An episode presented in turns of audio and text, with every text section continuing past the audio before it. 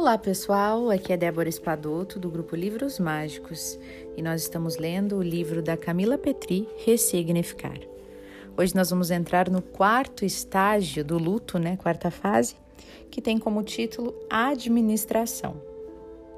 Vamos ver o que a autora nos traz nesta fase. Aos poucos, a aceitação da partida traz uma sensação de alívio a angústia gerada pela travessia daquela situação dá lugar a dias mais tranquilos. Você consegue administrar seus dias sem a presença física daquele que já partiu. O que significa administrar nesse caso? Eu usei essa expressão porque é assim que senti da primeira vez e agora já utilizo mais uma vez. Administrar é equilibrar seus pensamentos diários ao tocar na lembrança que ele deixou. Sim, o tamanho da saudade é o tamanho do nosso amor por eles. Então, isso precisa ser administrado ao longo do dia. Com a tecnologia da nossa era, as lembranças são a cada minuto, seja pelos áudios, vídeos, postagens, fotos. Antigamente, as lembranças se resumiam aos pequenos pertences da roupa, é, da pessoa, as roupas, os objetos pessoais. Pouco se tinha de fotos ou gravações. Com a quantidade de recursos ofertados a nível tecnológico na nossa era, em minha opinião, é bem difícil essa fase de administrar. A cada instante alguém te lembrará da sua dor. Isso precisa ser administrado.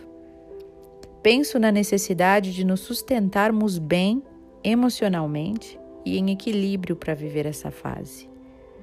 Há muito tempo eu encontrei o meu equilíbrio na meditação. Ela é parte do meu dia. Dedico todos os dias 30 minutos ao acordar para meditar. Faço disso uma rotina para a vida. Não existe um método para meditar. Já falei sobre isso no meu primeiro livro, O Despertar da Borboleta. É simples. Tudo que é divino é simples é quase como lei para mim. Você é suficientemente capaz de buscar o seu caminho pessoal. O máximo que posso fazer é te inspirar. Não posso te ensinar absolutamente nada, nem esse é o meu propósito. Posso te motivar e inspirar a achar o caminho por si próprio. Posso te inspirar na coragem e na fé, mas não posso caminhar por ti. Qual seria a graça da tua vida se alguém te ensinasse a viver? A vida é uma experiência única para cada um de nós. E nela, cada um tem a oportunidade de achar Deus à sua maneira. Isso é o que a vida aqui tem de mais bonito. Portanto, todas as minhas vivências aqui são pura inspiração. A decisão de transformar esta situação difícil de luto em algo de crescimento pessoal e espiritual, é absolutamente responsabilidade sua. O meu desejo é que você desperte. Vibro e anseio por isso, mas a decisão é infinitamente sua. Mas, voltando ao nosso tópico sobre ter o equilíbrio para viver essa fase que eu nomeio como administração, Além da meditação, tem outras práticas. Apenas optei como sugestão, mas podes encontrar a que mais você se identifica como yoga, esportes, massagens, artes marciais, terapias, reiki, etc. Cada um de nós é absolutamente livre para saber o que é melhor para si mesmo. O importante é estar em equilíbrio. As lembranças surgirão de toda parte. Alguém fala na pessoa, alguém posta uma homenagem. Você identifica no dia, você identifica no seu dia algo que o seu amor gostava. Você encontra os recados, olha para as fotos. Isso será inevitável. Não há como apagar isso tudo.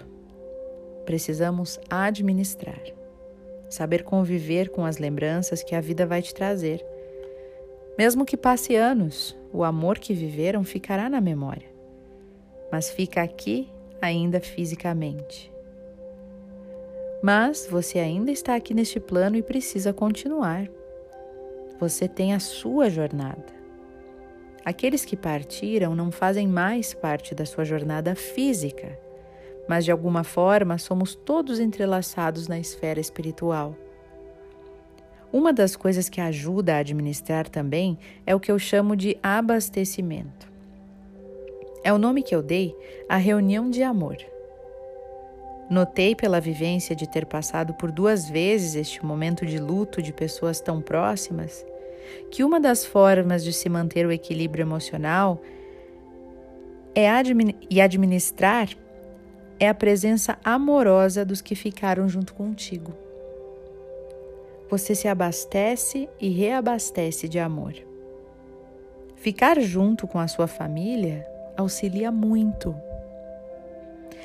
A minha família é muito especial e eu sou muito grata por isso. Eu tenho este privilégio porque nestes momentos que eu vivi, eles estiveram e ainda permanecem comigo diariamente.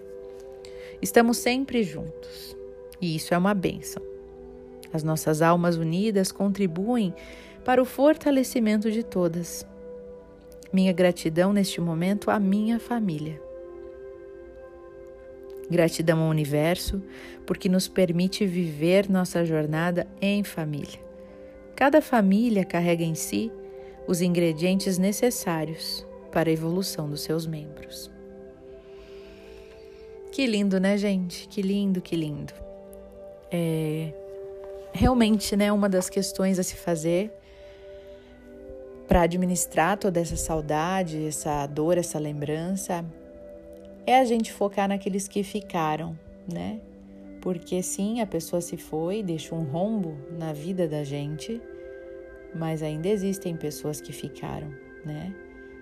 É, sejam elas familiares ou amigos, ou pessoas que você escolheu como seus familiares, né? Mas ainda existem pessoas, ainda existem pessoas ao seu lado. Então a gente colocar o foco nestas pessoas, e eu adorei a ideia aqui da Camila da reunião de amor, né? Se reunir bastante com os familiares que ficaram, com as pessoas que você ama, que é, porque a gente ama várias pessoas, né? E a gente não pode deixar que, porque uma pessoa foi embora, que a gente deixe de valorizar todas aquelas que ficaram. Aliás, seria um grande equívoco fazer isso, né? Justamente pela perda de uma pessoa é que a gente deveria, deveria valorizar ainda mais os encontros, as reuniões de amor com aqueles que ficaram. Vamos aprender com a perda dessa pessoa que se foi. Vamos ressignificar isso também, né? E valorizar ainda mais aqueles que estão conosco. Eu espero que este livro esteja te trazendo acalento, amor, paz, ótimas reflexões. Um beijo no seu coração e até o nosso próximo áudio.